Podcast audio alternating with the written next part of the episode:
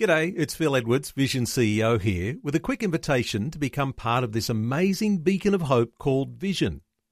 Together we can put our love into action to help people of all kinds build or rebuild their lives on the truth of God.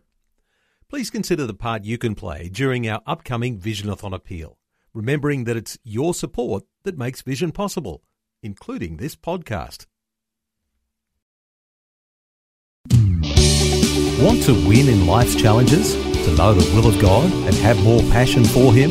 Practical help right now with Tak Bhana and Running with Fire. Hey, great to have you join me again today. I hope yesterday was a really good day for you. And if it wasn't, hey, I prophesy that today is going to be a really good day to you. And if you're near the end of the day, then tomorrow is going to be a great day for you. We're talking about one of my favorite topics of all, and that's having moments with God, encounters with God. And why I love this is it makes God real. And I'm on a mission to put religion to the sword. Religion is dead, it's boring, it's rules, it's regulations, it's do's, it's don'ts, and it's hard, hard work. But relationship with God, that's a whole different story. So you some people get bored with religion. I can understand that. But you won't get bored with a true relationship with God. How can you? I've been on this journey 40 years, roughly, I think, and I can say with all honesty, I have not got bored in following Jesus and developing my relationship with Him. There may have been days or something might be, but been bored, but overall, no. To me, I'm more excited, more passionate about my walk with God, about serving God today than I ever have been. Because when you're getting closer and closer to God, well, gosh, isn't that that's got to be the most exciting thing on the planet? I mean, what beats that? You can get close to your wife, get close to your kids, that's good. But close to God, I'm telling you, that's next level. And that's what God has for every one of us. Don't let the enemy ever tell you that, oh, yeah, that's okay for Tak. You know, he seeks God and he can have a close relationship with God. No, God has no favorites. It's for everyone. You just have to go after it for yourself. And if you do, you're going to find God will really reward you and bless you. Um, so, encounters with God.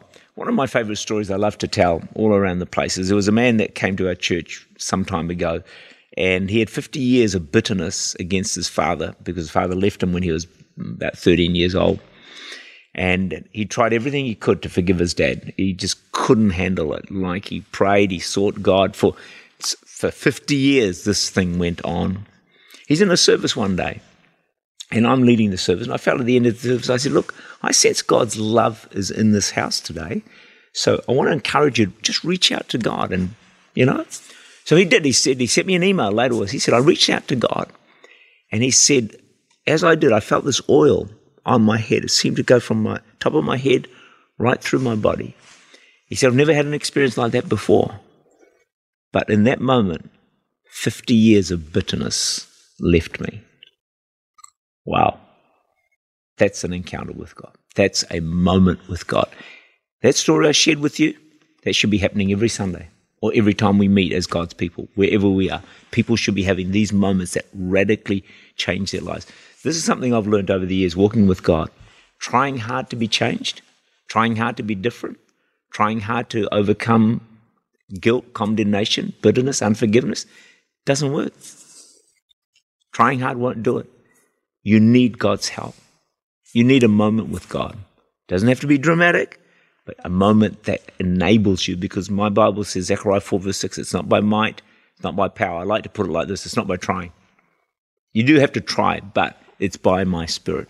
You need the Spirit of God to come on top of your trying because that's what's going to give you a victory in your life. Acts chapter 2, 1 and 2, when the day of Pentecost had fully come, they were all with one accord in one place. Suddenly there came a sound from heaven. I'm telling you, there's another sound from heaven. It's not far away. It's coming, and we're waiting. We're expecting. I hope you are as well. Uh, and as of a rushing mighty wind, it filled the whole house where they were sitting.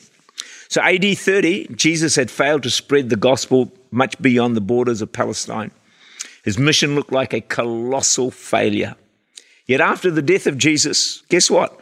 Christianity grew massively, like from total failure to changing the known world. What happened? Let me tell you. The day of Pentecost changed it all. The church was birthed with what? Encounters with the Holy Spirit.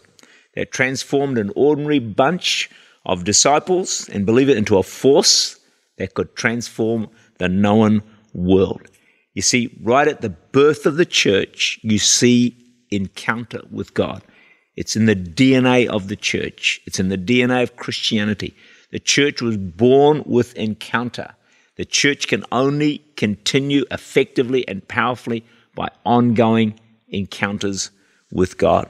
It's what birthed the church. It's what can bring transformation to our community.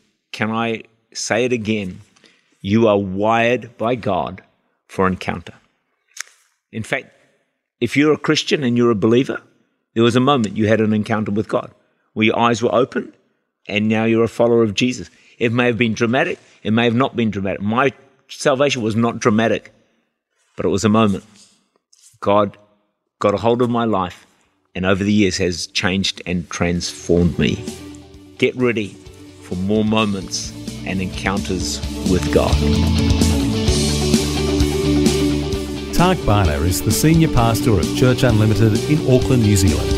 For more information, to make contact, or to listen again, look for Running with Fire at our website vision.org.au.